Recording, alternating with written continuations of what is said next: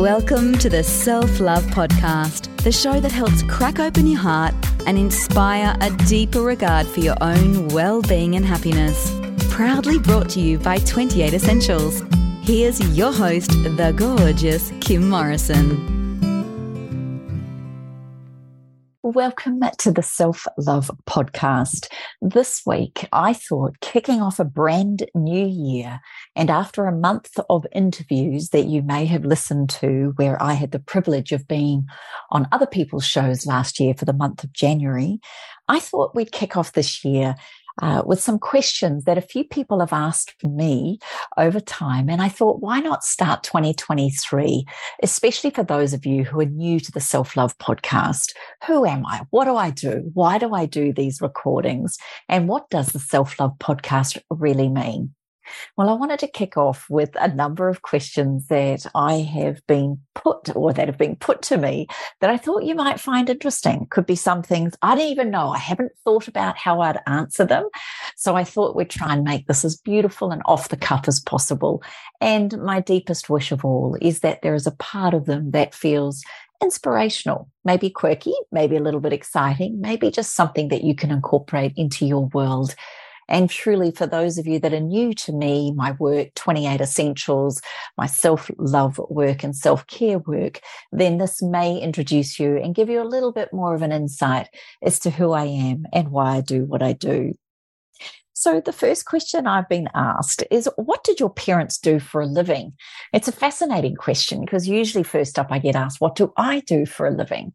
Growing up, my dad, it says on our birth certificate, my dad was a tobacco salesman and my mother was a hairdresser. And I think that's really fascinating because in today's world, to be a tobacco salesman may not be so cool and hip. But you've got to remember growing up in the 70s, it was quite a big deal. So that's what my dad did. And he did that for a number of years. My mum is a hairdresser, or she was a hairdresser. She was self employed after working in a lawyer's office for many years. And I will be honest, growing up, I always wanted to be a lawyer. Uh, I would go into the office with her in the middle of Queen Street, and I just loved the whole idea. I did do law school for six months and then realized actually it's not really me. Uh, although I'm not sure, I think I could have still done it. I had this philosophy I'd be good at anything, just like I would say to all of you. We're all good at anything if we put our hearts, minds, body, and souls into it. But that's really a little bit of an insight. Mum had a salon called Fringe Benefits that I used to work in on the weekends and after school. I would wash all these beautiful ladies' hair. And I got to really understand what it means to pamper someone and make them feel relaxed. And I'm sure you'll all agree with me. There is nothing like a really good scalp massage. So that's where I sit with what my parents do. My mum is also, she has an Instagram page, which I help her to run called Aubrey Rose, which now my mum in her 70s does a lot of knitting and does some beautiful work with beanies and amazing cardigans and all sorts of things. She's very clever. Something that I have not taken on after her with because, quite frankly, sitting there and knitting does not appeal to me. And probably in our day and age where we've been so access- it's so accessible to get such cheap, easy products. A little bit sad, really, when you think about it. The art of knitting or creating something from scratch is lost. And so I'm really grateful to mum and the work that she does because it gives me an ability to share that beautiful modality where people get to actually make something for someone else. So let me have a think here with the next question.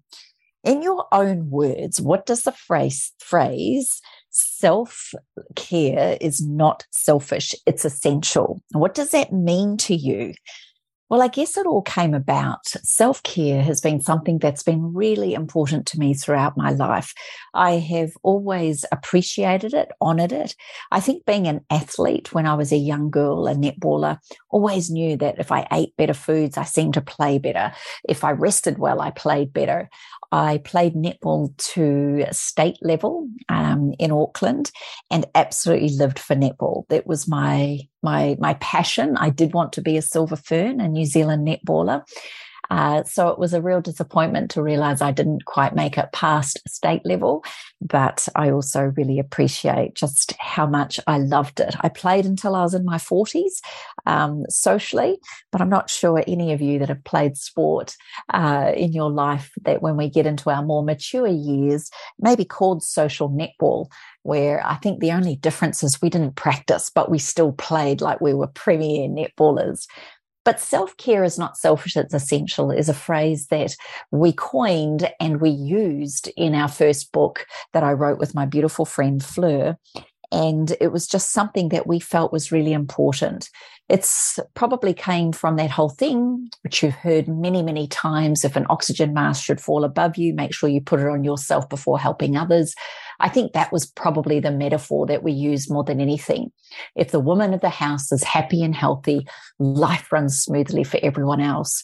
And it created a passion in me to hold women's hands uh, and I, that's not to say that they needed help, but it was more about holding women's hands to remind them of how important a role they play in the home.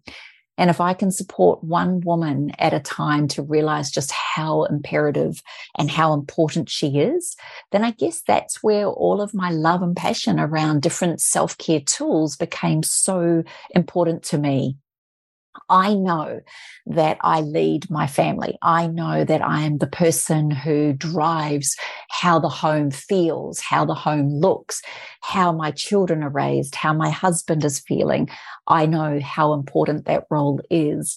So to me, the, the line self care is not selfish, it's essential really was something that became the epitome, the core of everything that I teach and do. I think what I love most about it is it gives us permission rather than this whole thing of mother guilt or feeling guilty for looking after ourselves. I really did hope that that phrase would give people permission to know how important your health and well-being is. let's face it, the ripple effect that that can create in the home and in your work environment when you're happy and healthy is, uh, well, actually, I don't think you can put a price on it.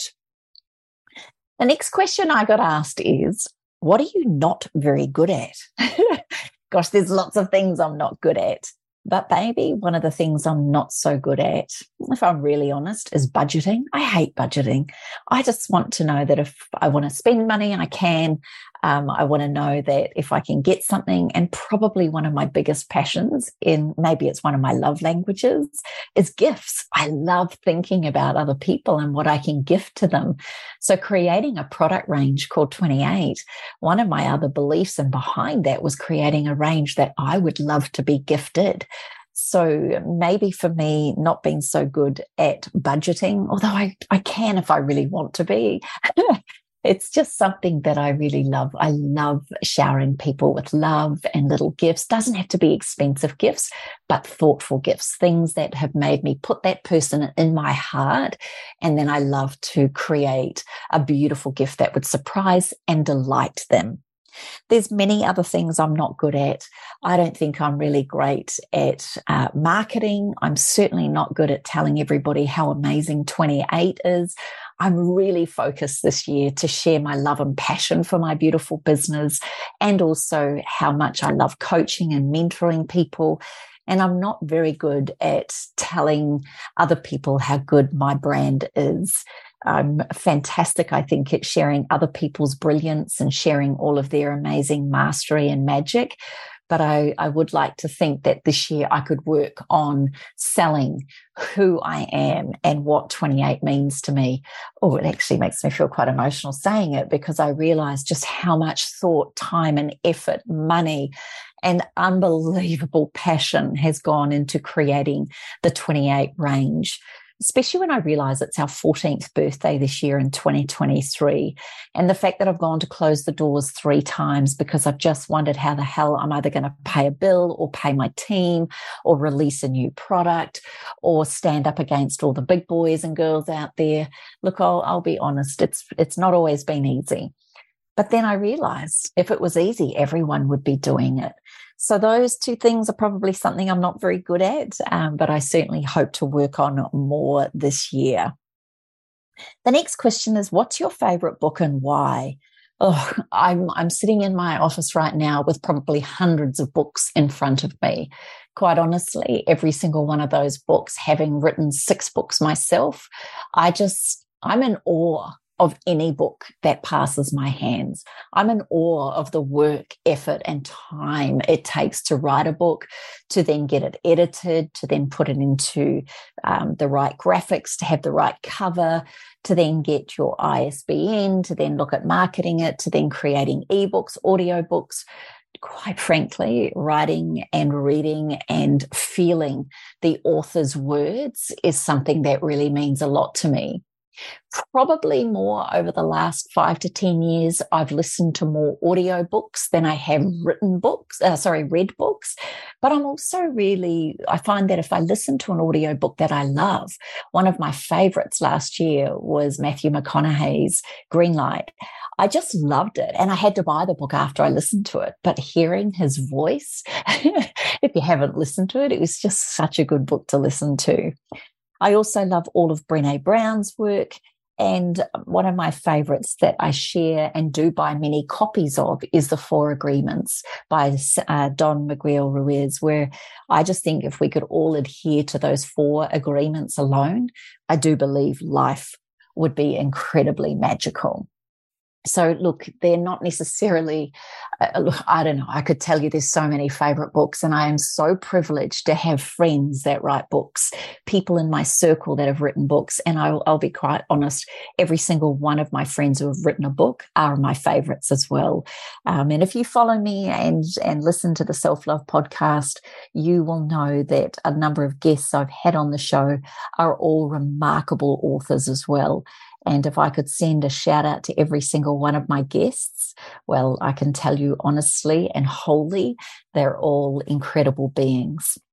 So, yeah, I guess that would be my questions around my book or my answer around my favorite book.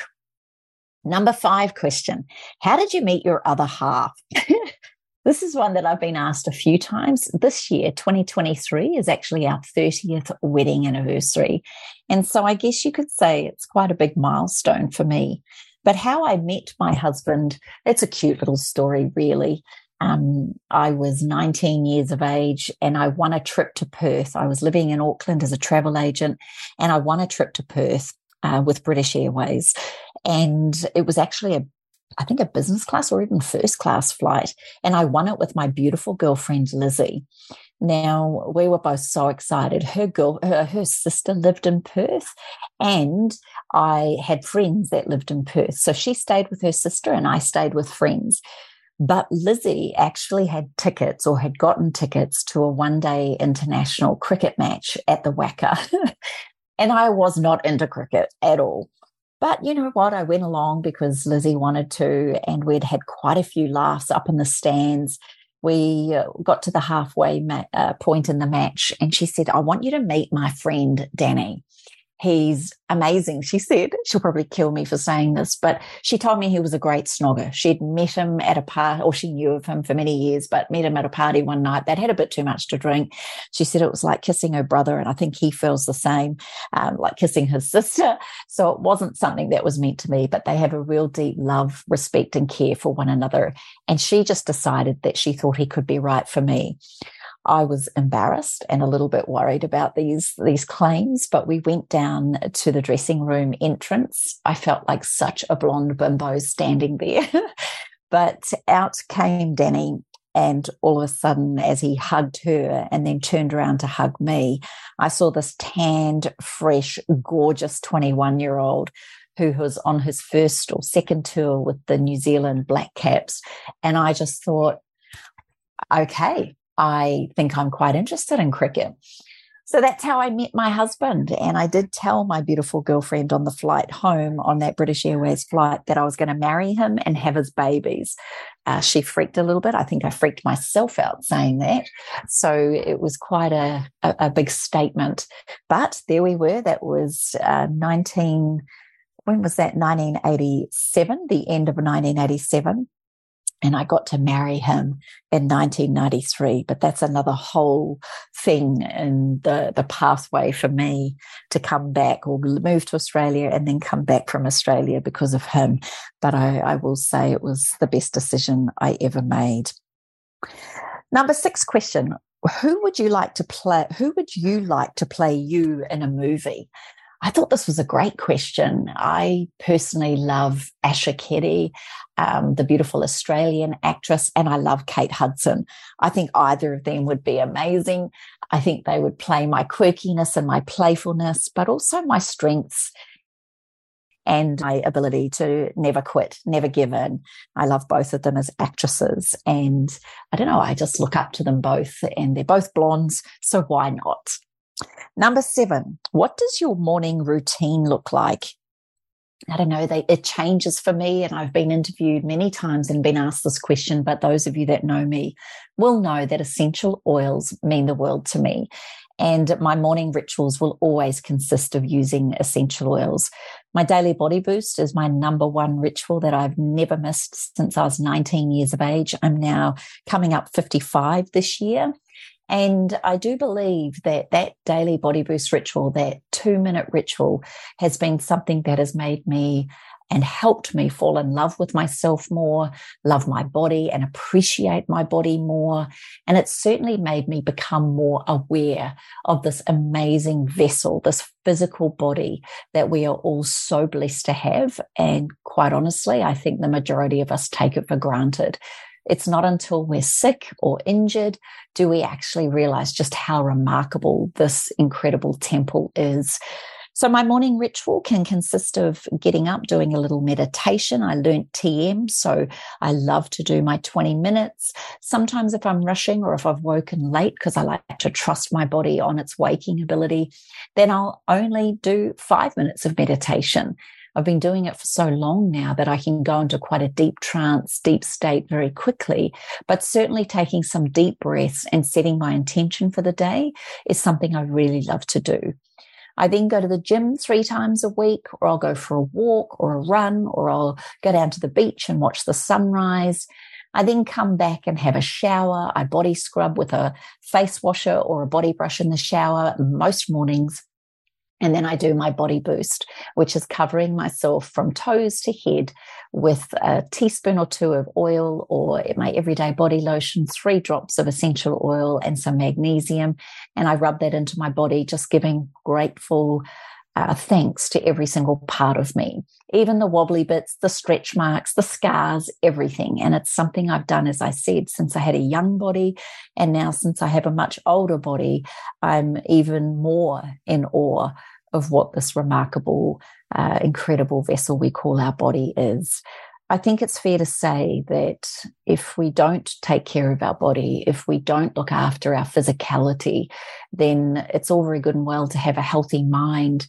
But if we can't use our body, I'm sure that could make us perhaps feel a little down on ourselves. So I do believe those morning rituals of taking care of yourself are imperative.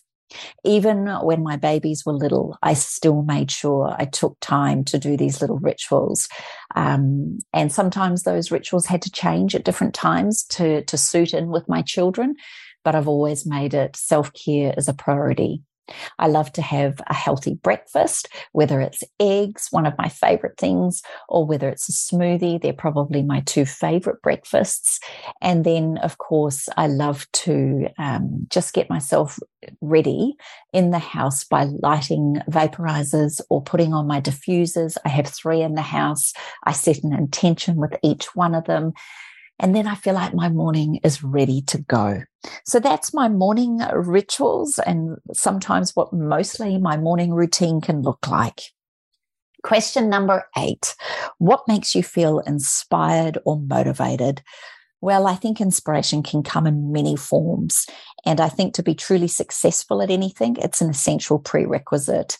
And I think sometimes it even comes from places we didn't expect. It could be just like this morning, just before I started to record this podcast, I got a text from my son saying, missing you with two kiss- kisses. That inspires me.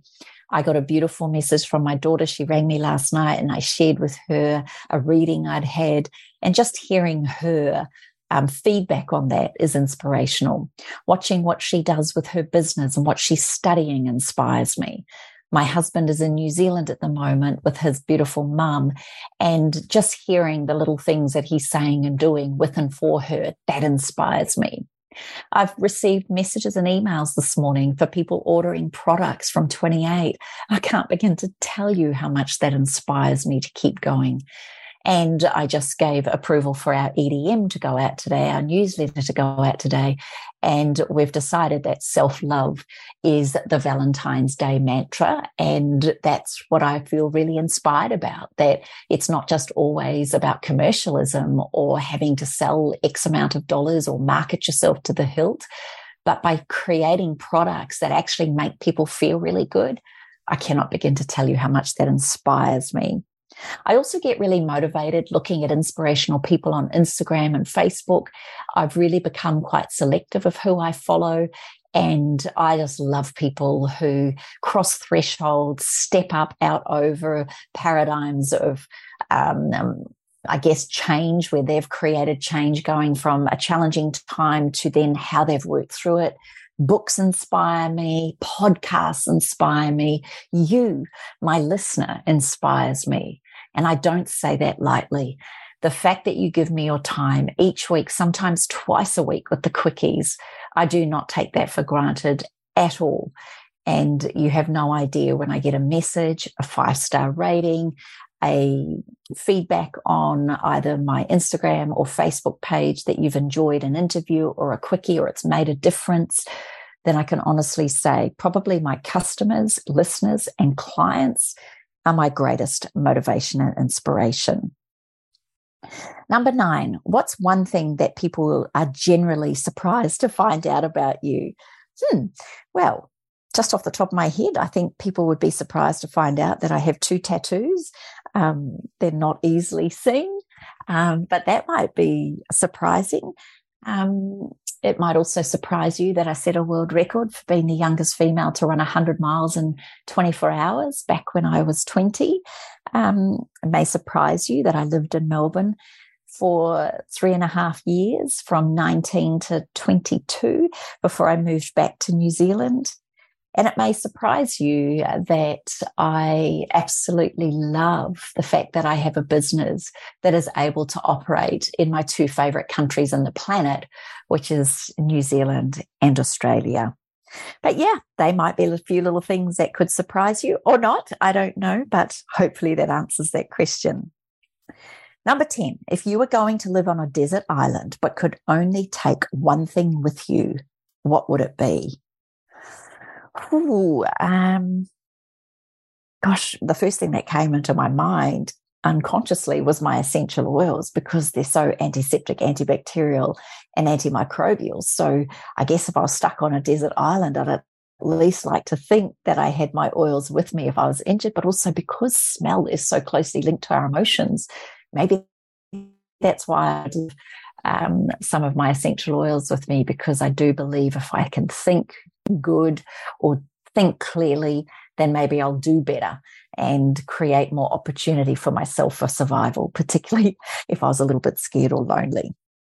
So, uh, the next question I have is number 11 What keeps you up at night? I think sometimes the things that keep me up at night would be the same as you and every other person on the planet. Maybe money problems that worry me or have done in the past. Things that keep me up is worrying about what my children are doing and how to make the best for them. Um, worries me sometimes if my husband's feeling a bit down and lonely when he's overseas and traveling away from home so much because I know as much as he stays in five star hotels and travels business class and everyone goes, oh, tough job. It's it's still it's still very hard for people to appreciate just how lonely that job can be for people that travel a lot, particularly our husbands who are away from families. But I think also, too, what keeps me up at night is worrying that maybe I'm not good enough.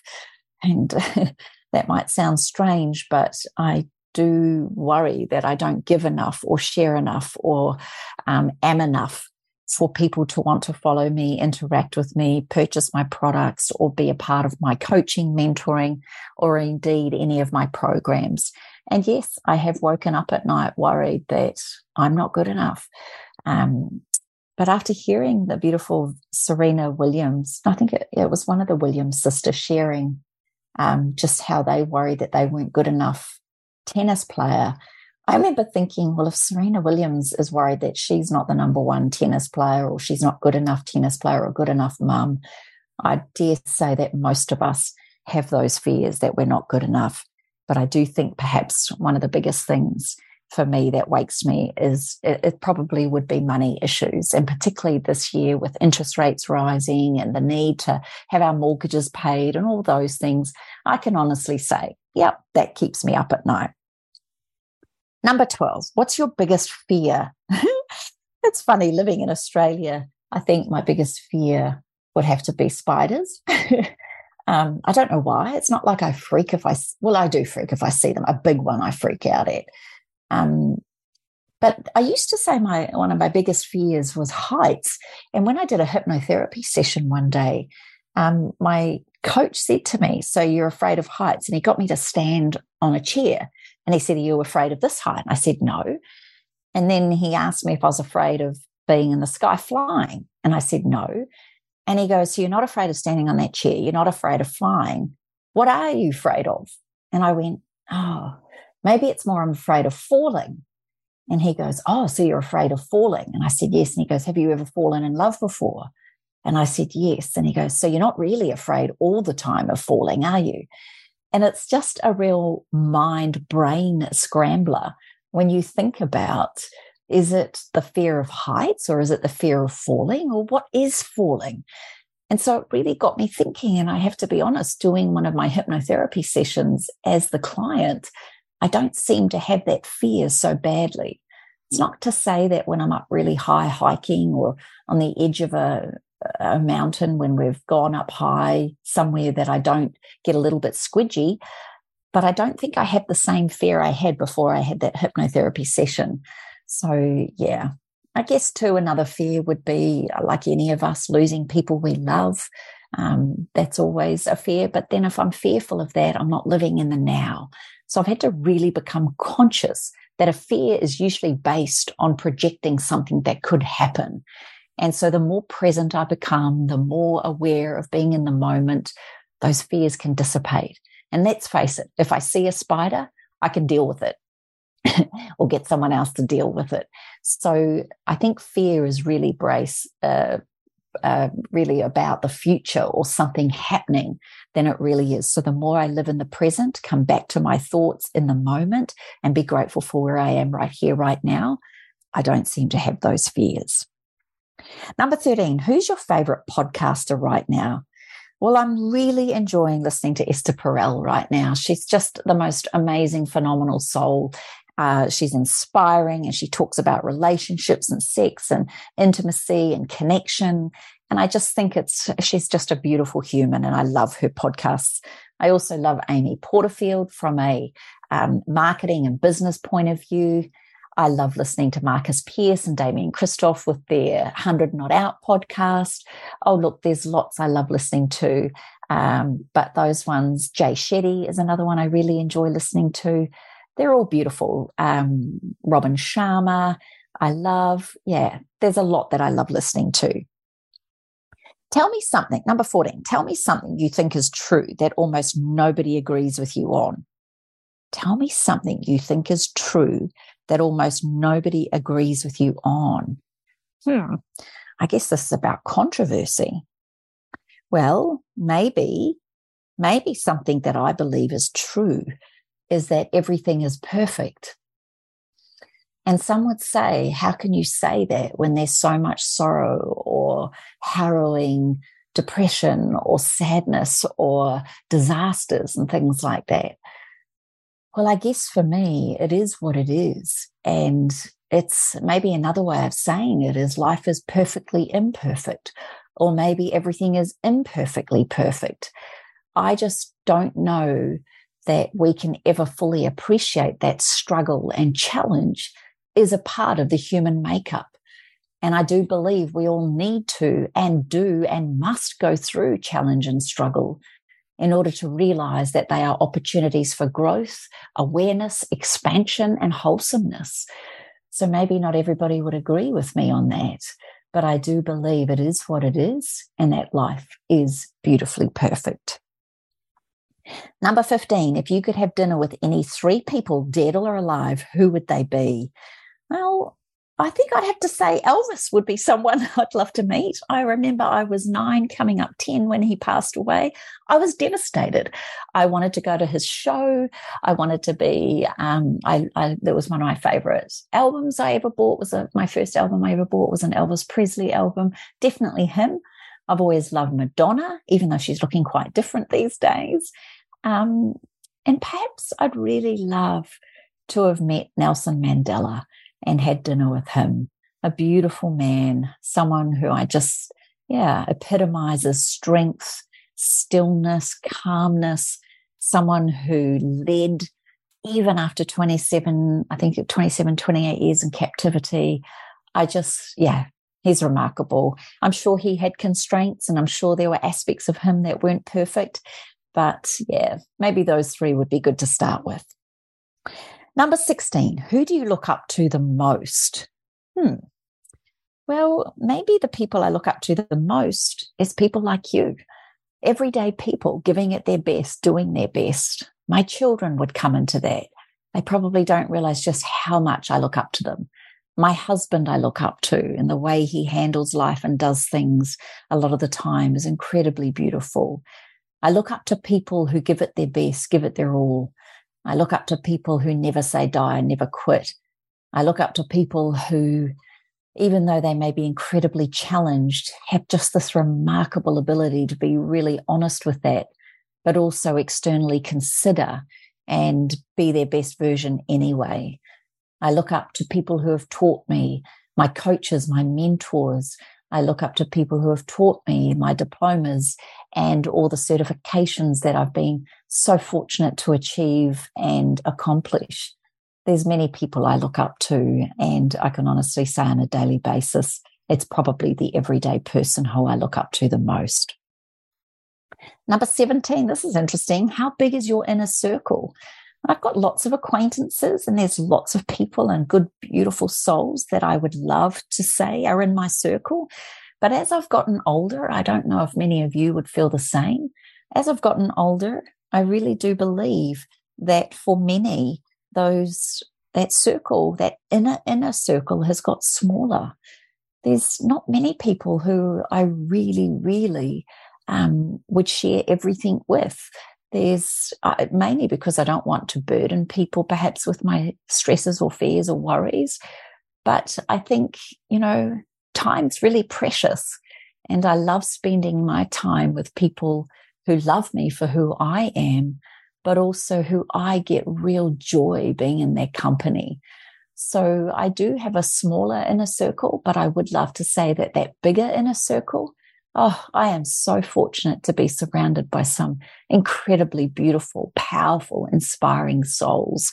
Um, so whether or not that's in my work or whether it's in my friendship circle, my family circle. I look up to so many people, and that inner circle is people who I love to spend time with. Number 18, what was the last thing you Googled? Uh, what was the last thing I Googled? I think it was, I was looking up, I was trying to find, um, I think I was looking up, ooh, what was I looking up just recently? Oh, I know. I was looking up um, ingredients that are in well known perfumes because my mind has been ticking over lately about what are the most common oils used in perfume world. So yeah, that was the latest thing I Googled very early this morning. Number 19, if you could turn back the time and talk to your 18 year old self, what would you tell her? I, I guess we all know that hindsight is a wonderful thing, isn't it? And I guess we could all save ourselves a lot of trouble if we could go back and give our former selves some really good advice. But I think perhaps looking back, I was always and am someone who always has quite a positive disposition, and I'm always perhaps thinking of the most positive outcome or thinking about it from another viewpoint or trying to imagine that there's 10 ways to look at something just so that I don't get hell-bent on one particular viewpoint or think that my way is the only way. But I think if I could go back in time, one of the biggest things I would definitely remind myself is that I have more, more wisdom than I think I do.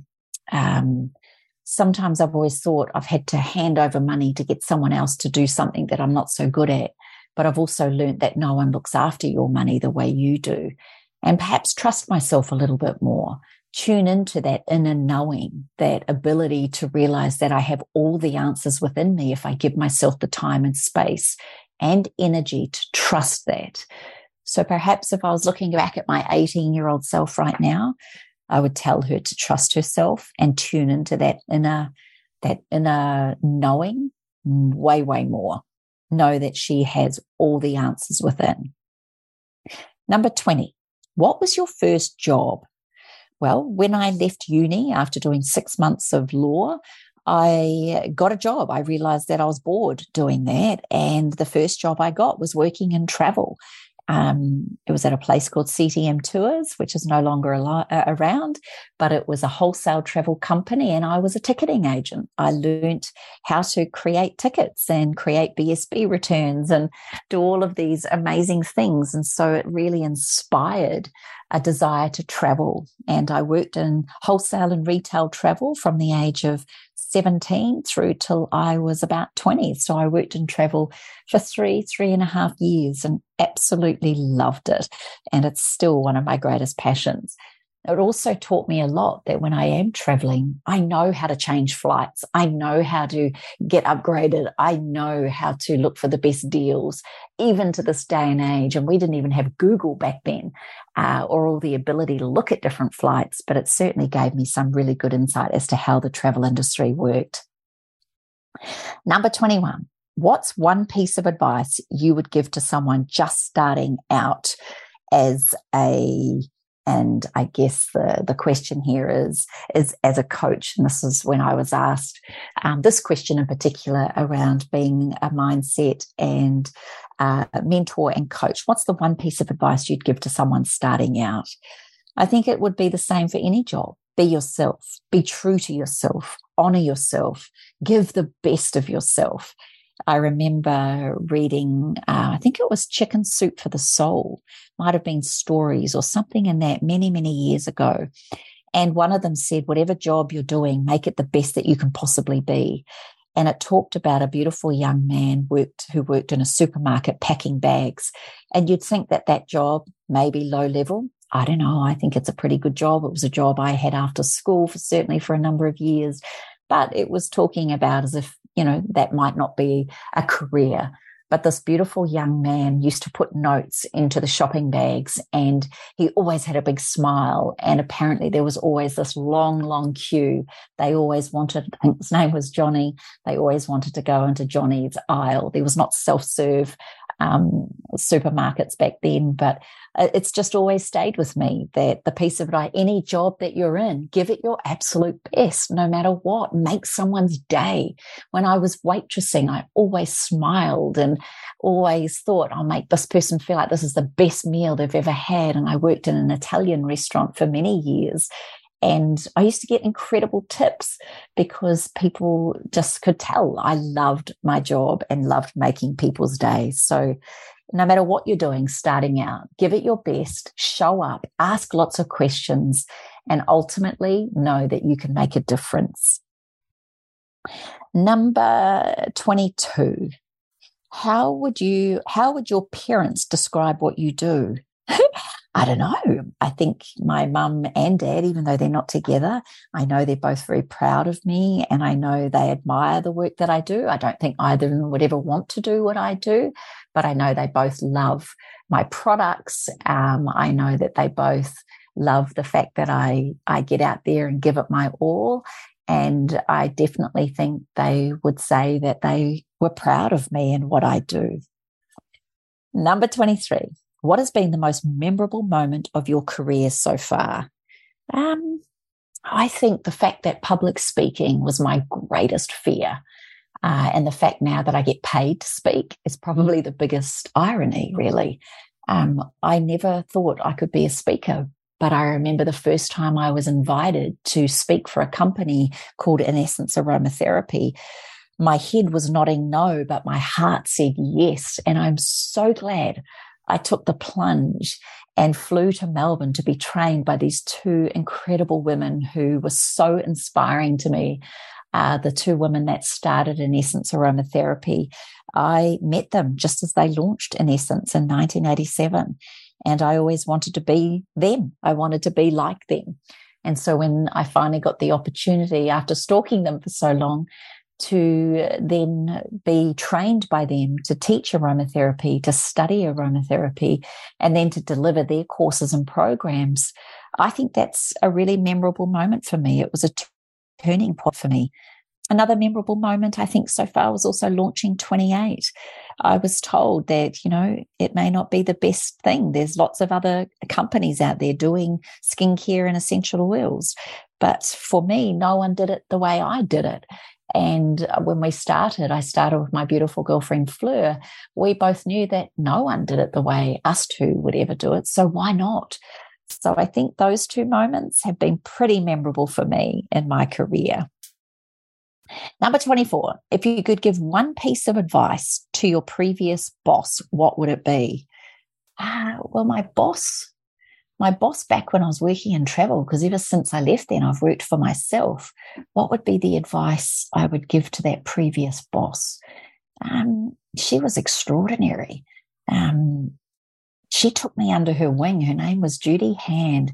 She took me under her wing and she saw something in me that I hadn't even seen. She knew I would be a remarkable travel consultant and what would be my advice to her? Oh, I know, probably to look after herself more because she gave so much to everyone else. And sadly, she passed away a number of years ago from cancer. And but maybe my advice to her would be to take better care of herself so that she was here for longer. Hmm. Number 25. What do you hope the world will look like in 10 years? Hmm. Well, this is a big question, isn't it? Especially given the last three or four years that we've all had to endure. But I think just keep imagining the beauty of this world. I know many people think I have rose tinted glasses and that I seem to think the world is just this beautiful place, but I do. I truly do. Um, nature is wild and harsh and violent and extreme, but so are we as humans. So, how I hope the world will look in 10 years is that we each have the ability to live our own dreams. That connection and community is really important, that we get to inspire one another and, and be each other's friends. And, you know, I'd love to think that there was no hatred. And, but I also know that to have love, we have to have hate. In order to have beauty and grace, we have to have challenge and hardship. So I maybe I still have my rose tinted glasses on, but I hope the world is just like now, but even better. Number 26, would you rather have more time or more money? Gosh, I think we always, if we have more time, we always have the ability to make more money. I think time is such a precious commodity that we take for granted until maybe we realize we don't have it. I know that we grew up with, I grew up with parents that didn't have a lot of money. Um, I know as I'm getting older and now in my mid 50s, if I had more time, I'd do it all over again and, and do it better. So I think time is a way more precious commodity than money because I think money you can always make. Having said that, if I had a whole lot of money, maybe I could make my time more precious. I'm not sure, but yeah, they're both, I know they're the two biggest excuses, time and money, as to why we don't look after ourselves. So I do believe it's never about time or money. It's always about what we prioritize. So yeah, to me, ask someone who's unwell or maybe doesn't have a lot of time left on this planet. I bet they would say time. Ask someone young who's trying to make it in the world, and I bet they'd say money. So I guess it's it's really dependent on your perspective, but for me, I think it's about prioritizing and realizing and appreciating and respecting both, and perhaps neither of them are ever fully guaranteed. So regard them, appreciate them, and revere it. Number 27, have you had your I've made it moment yet? Gosh, this is a really interesting one, isn't it? I've made it. This is something that's probably really good for me to celebrate uh, and acknowledge is that I don't celebrate it every time I think I have made it. Some people would say writing a book, they could say they've made it. Some would say creating a business, I've made it. Some would say a profitable business, I've made it. Um, getting married and being in love, people would say you've made it. Running 100 miles, someone would say I've made it.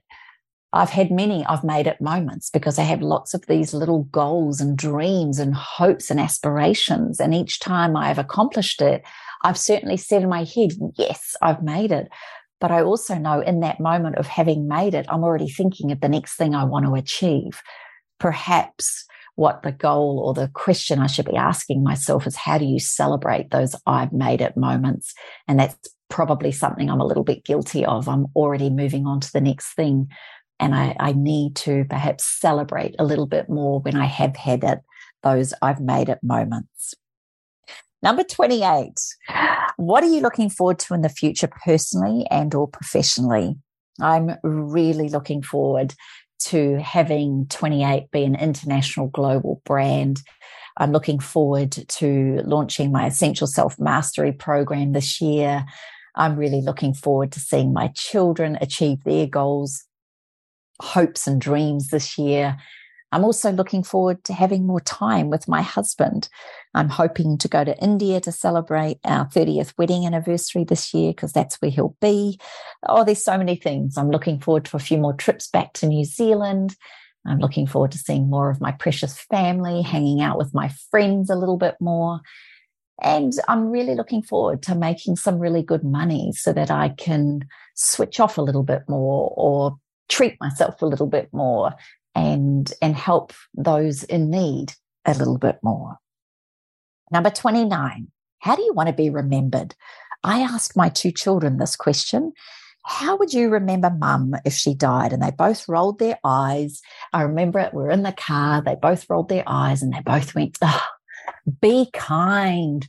and I remember thinking, well, if that's what's on my tombstone, she always said, be kind. I think I've made it.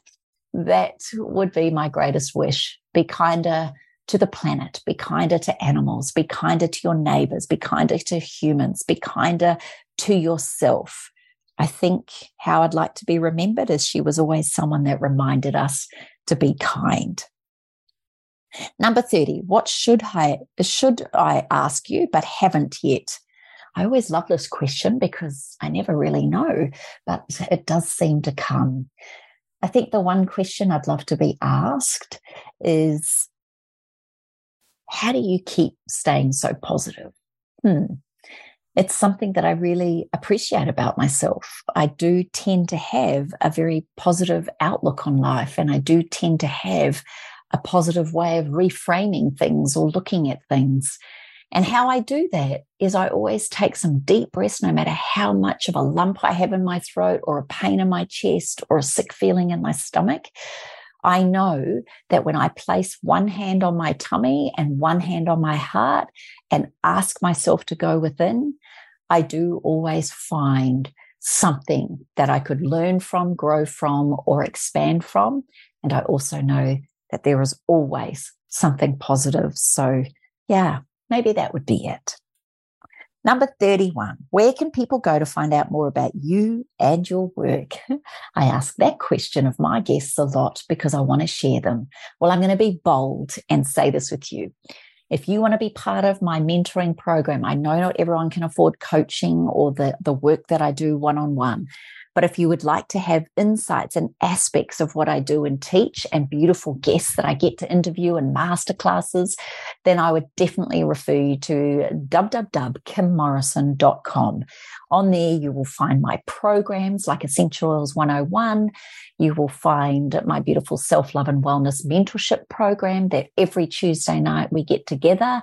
Uh, it's a beautiful, amazing program that I was only going to do for one year. And here we are into year four of that program. But every Tuesday night, it's a one hour investment into your own self worth and self care and self love and self being. And it's just that one hour a week that gets you to question yourself, love yourself, and be in a community of like minded, beautiful souls. All these women in there that champion you. It's just the most precious network. And it's only $47 a month, uh, or you can pay 470 for 12 months. I think it's one of the most price affordable and accessible programs with really incredible content and people on there. So, yeah, I would tell you to go there. And of course, um, the Essential Self Mastery Program, which will be launching in April this year. Again, you can find that on kimmorrison.com. And my other love, my biggest passion is 28.com. The word 20, the number 8.com is all my beautiful self care tools, the essential oils that are just so high, pure, 100% organic essential oils, plus our exquisite skincare range.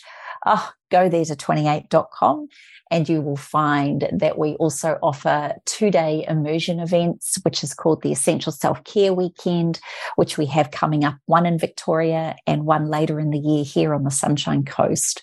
And of course, if any of you would ever love for me to come to your part of the world um, and would love me to present an essential self care weekend, then you can reach out to me on info at kimmorrison.com. Info at kimmorrison.com. That's where you can find out more about me, my coaching, my programs, my books, and all the things that I love to do. So, new beautiful souls, here we are 2023. I'm not sure if that's helped you understand who I am a little bit more or just given you some insights as to how I view and see the world. But I sincerely hope that as we get stuck into 2023, that at the end of this year, we can be celebrating that it's been your best year ever. Please don't take it for granted hug your family tight, send love notes, send messages, reach out to someone right here, right now, and just tell them how much you love and appreciate them. Because as we all know, we can get tapped, whacked, or have big Mack trucks hit us at any time in our life. And I just want you to know that for all of us have, have had Mack trucks absolutely sideswipe us with news that has changed our lives or the loss of someone or something then let's just take a moment to be kind, to take care, and to truly embrace what it means to be alive in the world right here, right now. I hope you've enjoyed this week's Self Love podcast. Uh, welcome to 2023, my 250th show, where I wanted to share with you a little insight, introduce myself to those of you who are new to my work, and to say how much I love you to those of you who have followed me for some time. You can head on over to my Instagram pages, Kim Morrison and the number 28 or 28 Essentials, or you can head over to both Facebook pages, Kim Morrison uh, or you can head over to 28's Facebook page as well, and you will get some more insights. My goal this year, if you want to keep me accountable and ask questions on either of those platforms, is to share more of my work, share more of my beautiful products. And I've been asked to share more of me uh, with lives. It's a bit nerve wracking for me because maybe that's something I haven't felt I was too good at. So, yeah, if you can stay on my back and keep reaching out, then I promise I will keep trying to endeavor to deliver high quality information on self care and self love. Thank you so much for your five star ratings. Thank you for your feedback on all of those platforms, for your questions that inspire me to be a better human.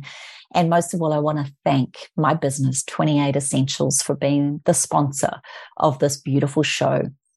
And I also want to thank the wellnesscouch.com because these guys who have just been taken over by a couple of exquisite souls are the reason I can have this beautiful podcast on their platform. Take care, everybody. I look forward to seeing and playing with you more with some incredible podcasts and quickies this year, right here on the Self Love Podcast. Thanks for listening to the Self Love Podcast. Be sure to write a review and share the love with your friends and family. And head over and visit Kim and her team at 28.com. That's the word 20 and the number 8.com. Take good care.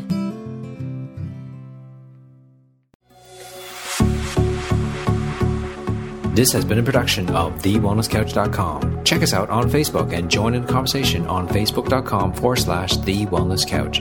Subscribe to each show on iTunes and check us out on Twitter. The Wellness Couch, streaming wellness into your lives.